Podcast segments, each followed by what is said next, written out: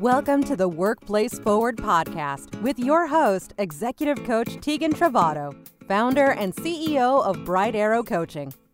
Are you a perpetually busy, always overstretched leader or executive who feels there's never time to keep up with leadership trends in an always changing landscape, much less self care? Workplace Forward will help you overcome both challenges and gain peace of mind.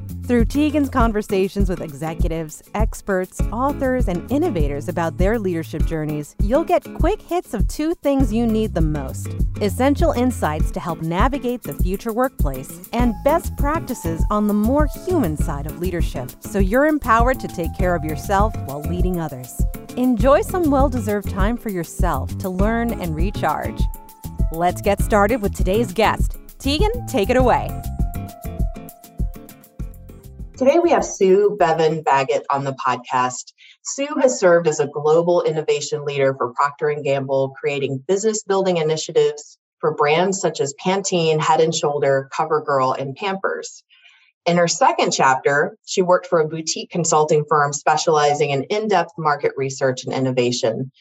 And in 2014, she began her third chapter where she founded her own business, Power Within Consulting, to help her clients connect with the deep human insights required to create successful businesses and innovation strategies. In 2016, Sue's career took an unexpected and interesting twist when she accidentally became an angel investor, startup advisor, and board member. Her journey has helped her discover the power of deep human connection to drive impactful leadership and innovation success. Today, Sue is a highly involved in driving positive change through the entrepreneurial ecosystem, as well as strategic philanthropic movements consistent with her mission to empower positive impact through connection and innovation. And we're going to learn all about that mission today. Sue, welcome to the podcast. Thanks so much for having me. Delighted yeah. to be here. Yeah. Listen, I want to go right in on this. How did you accidentally become an angel investor? This podcast is for leaders, and you know, often leaders will step into uh, consulting, angel investing, advising, board work. So, of course, I'm sure a lot of ears perked up on the how did you accidentally become an angel investor? Give us the journey. yes, if you had asked me about seven years ago if, if I would be an angel investor, I probably would have laughed at you. Um, it was the furthest thing from my mind. And I call myself an accidental angel because, uh, you know, I was doing some work at the University of Cincinnati, some strategy work with one of their boards, not the main board of trustees, but a, an alternate board that had members from um, academia and industry and the community. And during that work, I met a guy by the name of Tony Shipley, who was the head of Queen City Angels, which was our regional angel group. It had been around for about 18 years or so at that point. And he, he liked what I did and said, Hey, our angel group could use a strategy refresh. Would you help us? So Queen City Angel started out as a client of mine. And before doing that work, I had you know a little inkling about angel investing, but I thought it was all about the all about the investing part, all about the money. I thought the people that did angel investing was all about the returns, and you know you had to have this incredible financial background, et cetera. But as I delved into doing the insight work for the strategy project with them, I learned that angel investing is about a lot more than, than just the returns. If all you want to do is make money, there are a lot easier ways to do that than become an angel investor. The people involved in it, it was really a, a strong community. I mean, yes, um, uh, they wanted returns, but that helps it be an evergreen process. What they really wanted was to help their community, help startups grow and thrive in their community, create jobs, create change, you know, support economic development.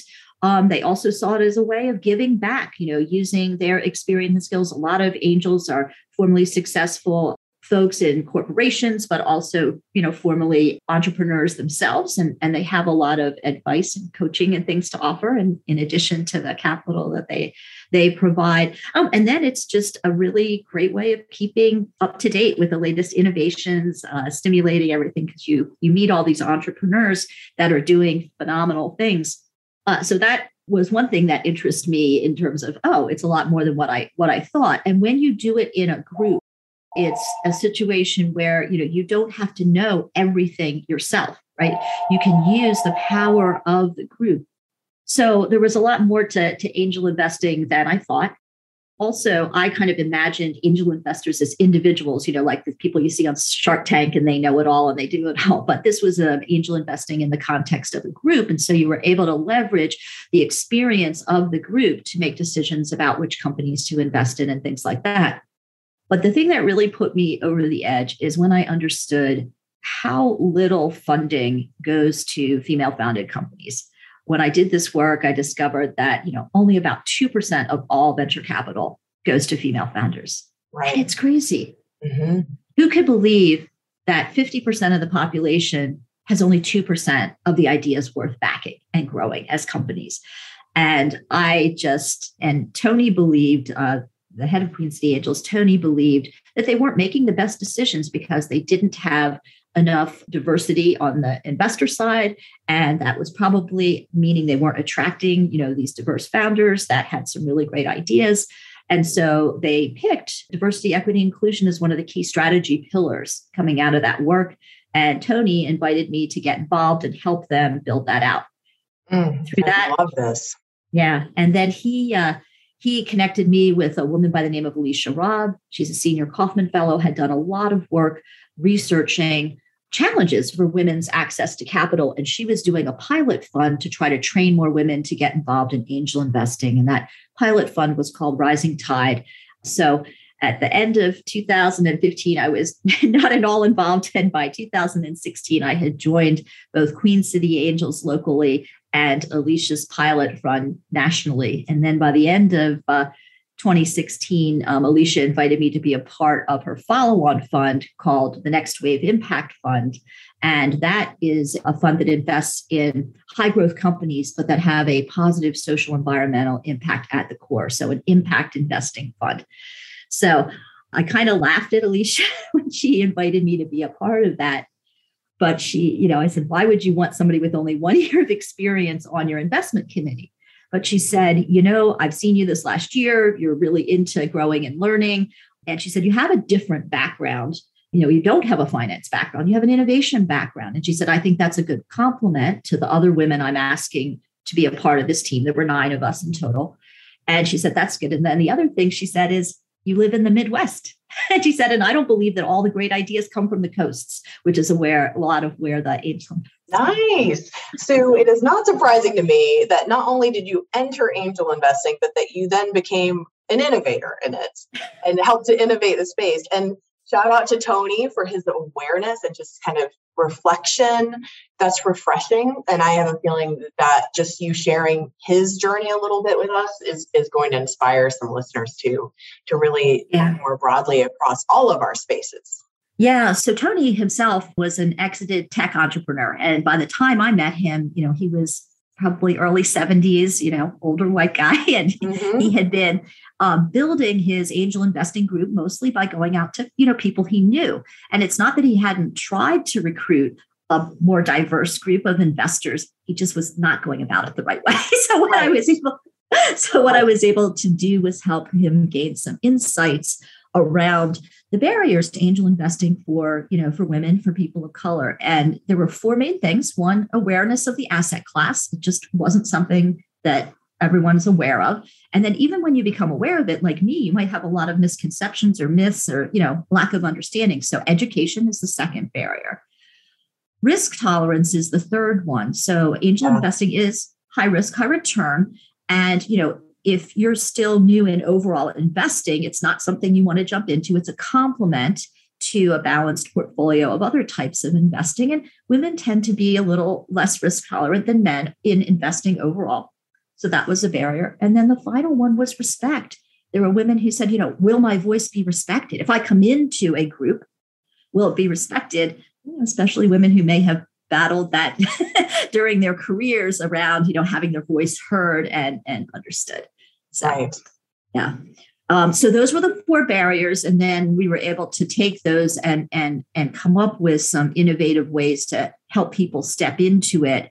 You know, we created a starter tier for Queen City Angels to invite more people. We did more educational outreach and awareness building. We created a starter tier to make a way to get to, to step into it that was a little less risky and you know help build comfort and things like that. Great, love it. What a journey. Yeah.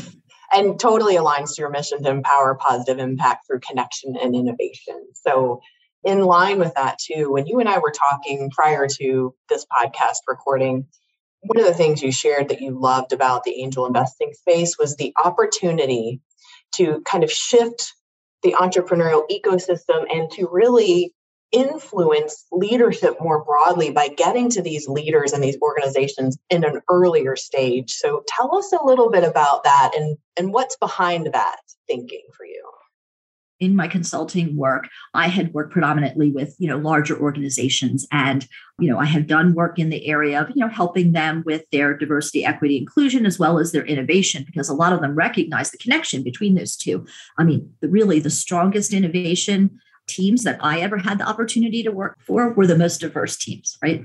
And so I had done work with corporations about that. But taking a, a, large corporation and shifting their their culture is sometimes challenging it takes a lot of time and what i saw with startups is that an opportunity to, to start earlier right to look for the leaders that you'd like to see being successful in the future and getting behind them and helping them grow an inclusive culture a mission driven culture and a successful culture right from the beginning so I looked at it as a really kind of high leverage way to drive change that I would like to see in the world. I love it. I love it. It's so right. And what I most love about what you're saying is that with investment, you can correct me if I'm wrong, this is my outsider view.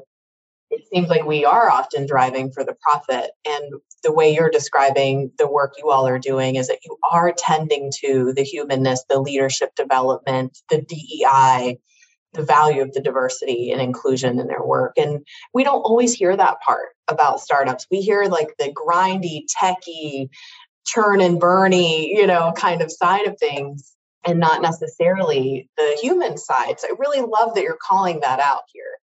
Yeah. And actually, you know, investors look really hard at the team at the people who are leading the startups and their you know capabilities as leaders not only how they present initially, but also their willingness to grow and evolve as leaders because the needs of the leadership change as the startup goes oh, through yes. different stages. Mm-hmm. So, you know, so we really look for people who, you know, who have that growth mindset, who have that grit or persistence as demonstrated by some of their, you know, historical experiences, but also who are coachable, right? Who know how to take in coaching from their investors, from their customers, from their employees and and grow with that coaching. Yes, wonderful. Wonderful. So we have, as you and I discussed previously, we are really in such a time of ambiguity, volatility. You know, the last couple of years have brought a series of full stops and accelerations in our markets and in our businesses. And given what you do, and not just in your consulting, but also in the angel investing, what are you seeing as emerging for leaders that's more important now than ever as a result of that ambiguity and volatility? Yeah. So, one of the things that was very interesting is right at the start of the pandemic, when we didn't know what was going to happen with the world, right.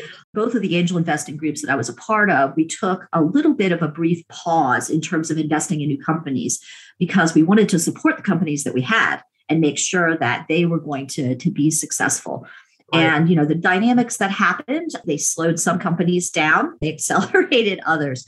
It was really interesting to see you know, you really could see the strong leaders in their ability to kind of be agile in their response to the pandemic. So I saw like the whole spectrum folks who immediately had to streamline their force because they recognized they needed to do that and focus on the most important things to keep their business alive during that and then prepare themselves for, you know, for the other side. You saw others who they recognized the pandemic as an opportunity to actually drive forward and drive further. And they doubled down um, on what they had to offer because they knew that they had value that would help others get through the pandemic.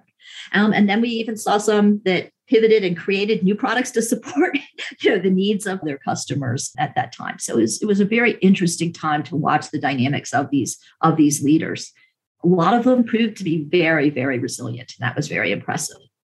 What have you seen leaders do when it comes to the tending to the humanness? You you talked with me privately about the need to empathize with employees as much as we do our customers. So tell our listeners more about that thinking.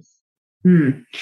So I think that's something that I learned even, you know, before I got into the angel investing and now I see it as even stronger need with some of these small organizations.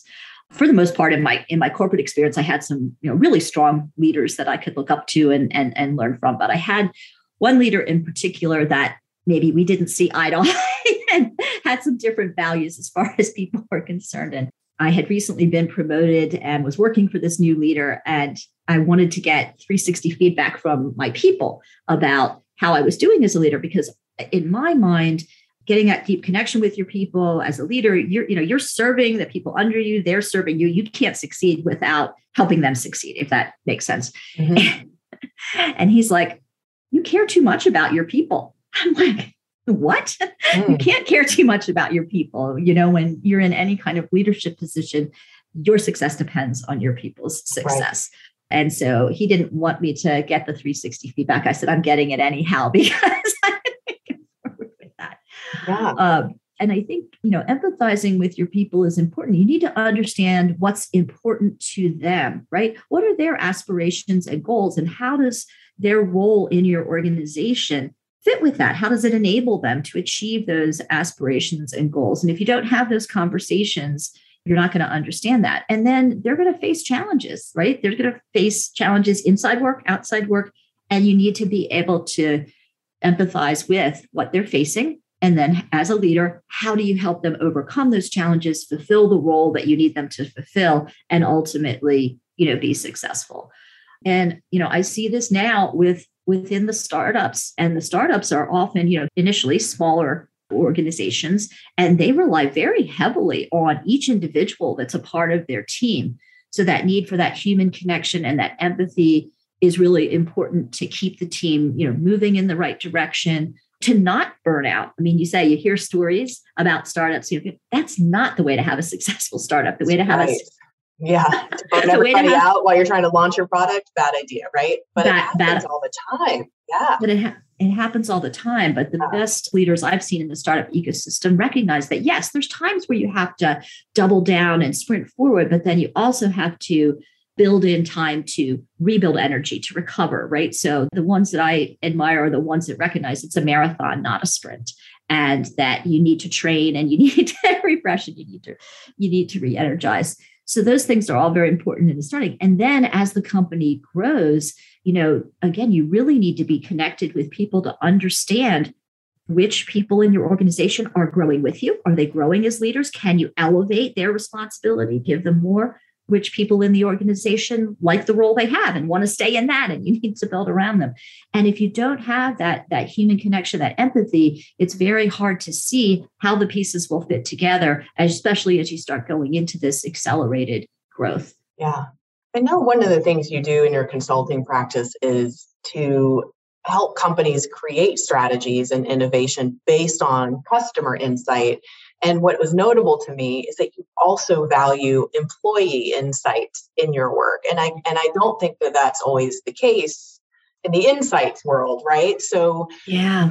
What are you seeing right now that helps organizations do a better job of gaining employee insight? I think it's really important. Again, I'm going to go back to the, the human connection, right? People are surveyed out. So just doing a bunch of employee surveys alone is mm. not going to get that depth of connection that you need, right? So I'm not saying don't do surveys. I'm right. saying in addition to surveys, yeah. you need to have, you know, real authentic conversations with people in the organization, things and conversations that cut through the hierarchy, right? You need to be in touch with with your employees at, at all levels to really understand what's going on. And it's important to understand your employees as as people as humans themselves you know kind of some of the things we were talking about before their goals their aspirations. But they also get tremendous insight on your customers that you as a leader may not see right? Especially like employees that are on the front lines with sales on customer or on the front lines with marketing or depending upon you know your depending upon your industry they're you know they're just out there picking up on things that you you know that you may not be. So you know employee insights i think are are very very important you know holistically to the strength of an organization to you know provide insight to the leaders as well as you know how well that organization's current business strategy or innovation strategy is playing out for them when it comes to particular technology that's helping us have deeper relationships i read something about cloverleaf which is i think you are are you an angel investor or on their board yes yeah, yes. Tell us yeah. about what they're doing. Their work sounded super fascinating. And I know you're very passionate about them based on everything I read. Um, and it's really unique what they've done. So to me, it sounds like that's one of those tools we could be using to gain employee insights, but also to build relationships. So tell our listeners about that. So Darren and Kirsten are the co-founders of, of Cloverleaf, and I met them actually, you know, way before investing them. I met them at one of um, our local accelerator pitch practices, and one of the ways that angels give back is by, you know, volunteering time to coach and mentor entrepreneurs, even if we don't ultimately invest in them, because that's a way of growing the whole ecosystem. So I met Darren and Kirsten, and they were, you know, very passionate about the importance of building strong you know human connection and relationships and building thriving teams. And of course with my innovation background i'm like yes those are important. So i really liked the fundamental focus of what they were doing with cloverleaf uh, thought they had some unique insight around having a technology platform that would complement the you know interpersonal discussions and relationships that would help people understand themselves better understand each other better and then create those connections. And the way that they do that is they use a lot of established assessments, things people are familiar with, you know, your Myers Briggs and your Strengths Finders and your DISC and, you know, Enneagram and things like that. But oftentimes those have been used as single assessments, and people do like a big offsite, oh, let's learn about each other's Enneagram. And then the information goes in a file drawer and away, and it doesn't allow us to really benefit on a day-to-day basis. So what they did is they built a technology platform that brings all of those assessments into the forefront of the things that we're doing every day. So you can get insights about yourself and about your teammates in the flow of your work. And those kind of bite-sized insights help build relationships and build teams over time in, in the flow work without having to do, you know, a big offsite or whatever. So they're all about unleashing people. That's their mission, unleashing people to do their best work with the insights you get about yourself and others and building thriving teams because our brains are all wired a little differently, right? People oh, are, are they? Yeah. yeah, yeah, yeah, yeah. I agree. So, so think of Cloverleaf as being able to reveal a little bit of that brain wiring, right? And doing it not just through one assessment, but through multiple assessments. Think of it as the difference between a single mirror and a, you know, 360 mirror. So you learn more about how you're wired.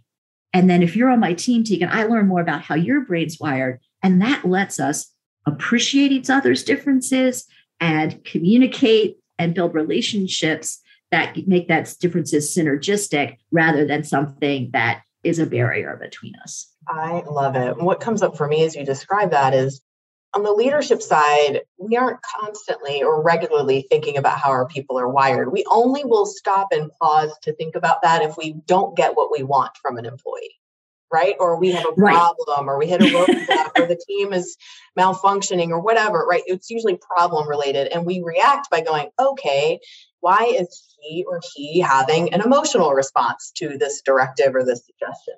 What you are suggesting Cloverleaf does instead is keeps it in the front of our mind so that we can proactively engage based on those insights rather than reflecting to try to figure out why we didn't get what we want. Right right. So, and, and, it yeah and it integrates into the tools that people use every day. You can integrate into you know your email or your slack channel or whatever it is. So like if i had a meeting coming up with you today and we were both on cloverleaf i'd get an insight about you right before i meet with you to help me understand how a little bit better how you think teams use a lot of uh, human coaching to help them through some of these and that's great and it's wonderful i mean human coaching is wonderful but it's not something companies can afford to bring on in scale, a coach right mm on scale it's just difficult.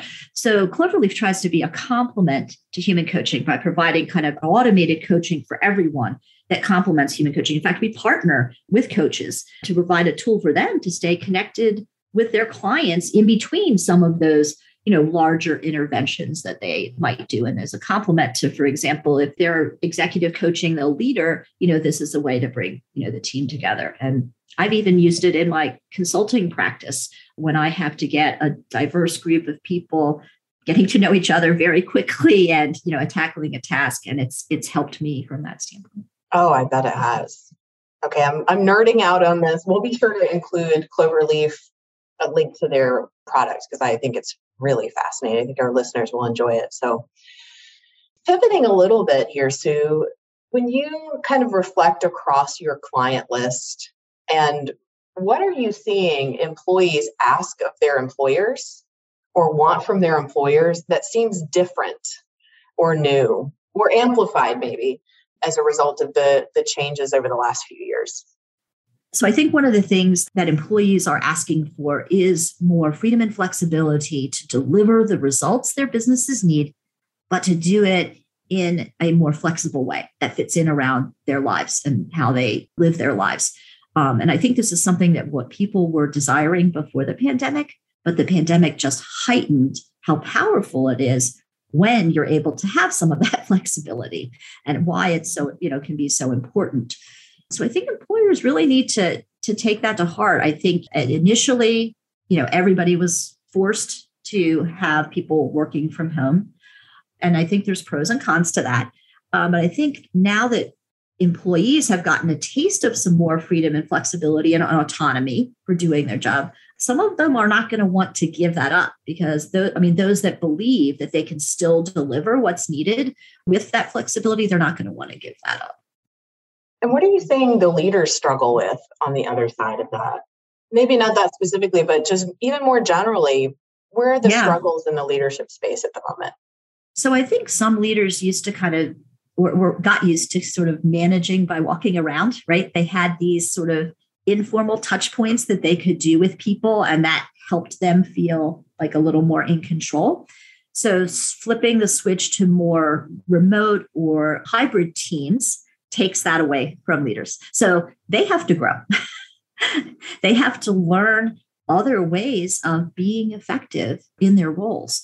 And I think there are some leaders who have been able to adapt to that. You know, those who had really strong relationships already with their employees, I think they've been able to adapt. And those who maybe had more of the transactional relationships with their people right, versus yeah. the deep empathetic connections with their people, they're the ones who are struggling with that because they suddenly have to they have to change the way they've been managing and leading people. Yeah, that makes a lot of sense.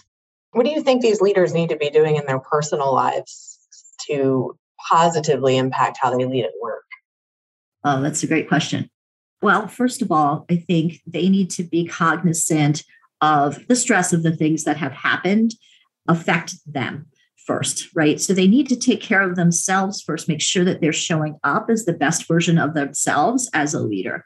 And they need to recognize that, you know, some of that stress has affected their employees. So I think just acknowledging that challenge and that's part of empathy right is acknowledging the experience of others and really appreciating that experience so to me that's a, a, first step so for themselves and for the people that they're working with i think that's that's a first step in what they need to to do differently no, the second part that you mentioned is really hard and i want listeners to know that which is acknowledging and appreciating the effect it's had on other people when you say it, it's like, yes, of course. But what I also see, and I don't know if you see this too, but when we watch leaders try to put that into practice, it's awkward sometimes, right? That's where that empathy right. comes back in. We have to grow that skill. But I've seen leaders who want to do that and their hearts, like they kind of intuitively know that's what they need to do with their people, but it's not a practice we've always done. It's sort of merged the personal and work together quite a bit. Yeah. So, yeah. and it's a fine line too, where we want to step as leaders and how involved we want to be in knowing some of the details and story. But I think I'm just taken aback by, I love number one, yes, leaders, please take care of yourselves first. And they often don't, right? But then number two, like, how do you reflect that back to your own people? It's sometimes harder than we think, right? Yeah, no, I agree.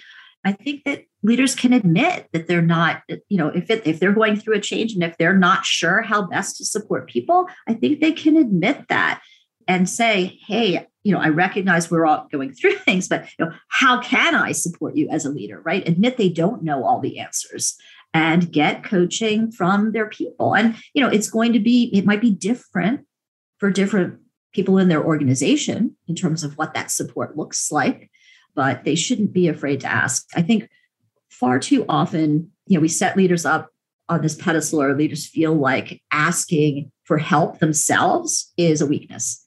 And I see it as completely the opposite. Yes. I see asking for help as a strength. I mean, who can possibly do it all? We can't. We can't possibly do it all. No way. So, you know, I think leaders should feel very comfortable asking for help from their employees, help tell me what support looks like to you. And I think they should be asking for help for other leaders. I mean, they may know other leaders who have this as an outstanding strength or skill. I can learn from them. Smart. Love that. So. Well, Sue, where can the listeners find you online? Where should we go poking around to learn more about you? so I, I, would say I'm, I'm most strongly on LinkedIn. Um, mm-hmm. So looking at my LinkedIn profile, and you know, I'm happy to connect with folks if they uh, they mention that they've heard us talk. I'd be happy to have them reach out to me and connect on on LinkedIn. You know, I also do have a website, uh, powerwithinconsulting.com. I'll admit it probably doesn't cover all the things that I do, but it's yeah. there and it's a way to it's a way to get get connected. Okay, great. We'll we'll be sure to include links for both of those places in the show notes for listeners. So. All right, so here's my big question I like to ask all of our guests. So, this podcast was created to discover the behaviors, practices, beliefs, and skills the future leader must possess so that they can successfully lead the systems that have changed and continue to change at warp speed. And to get your read on what's required of future leaders, just finish the sentence. Leaders of the future will be more successful if they recognize the power of human connection in all mm. aspects of their leadership. Wonderful. I love it. Question Where do you think leaders miss the cues a lot of times? Well, we've talked about it a little bit. I think, you know, in first of all, connecting with the people that they're leading, you know, making sure that they're developing strong connections there, the skills of emotional intelligence or EQ, empathy, even mm-hmm. you know mm-hmm. vulnerability. We were talking about a little bit about that. Will be part of you know connecting with them, and um, and then some of those same skills with regard to connecting with their their customers the people that they're trying to serve with whatever their business does whatever product or service connecting really authentically with their customers will help them understand how to serve them better which is important in innovating and growing mm-hmm. And then I would also say to their network, like we talked a little bit about it already. I don't know. I learned so much from the people that I interface with, talked about the growth I got within the context of angel investing. I learned from all the other folks who were more experienced than I was, and that accelerated my growth. And I think that people underestimate the power of that that human connection with your network can really help you grow. Yes. Oh, Sue, thank you so much for sharing all of your insights. It's just been really a joy to hear your journey through corporate America, through angel investing, hearing about some of the, the companies you've worked with. And it's a gift to our listeners to have someone of your experience and capacity who's sitting across so many organizations with such a view to share what you think is important for leaders now and in the future. So thank you so much for sharing with us today. Oh, well, thank you so much for giving me an opportunity and really enjoyed our conversation. Thank you. Thanks for listening to this episode of the Workplace Forward podcast, where leaders and executives can stay ahead of the curve on emerging leadership ideas and self care best practices. Guided by executive coach Tegan Trovato and her expert guests. Please take 60 seconds to help others discover the Workplace Forward podcast by going to iTunes to subscribe, give five stars, and leave a comment. Want to learn more about Bright Arrow coaching and leadership development? Visit the website at www.brightarrowcoaching.com. See you next time. And while you're filling your team's cups, remember to take care of yourself too.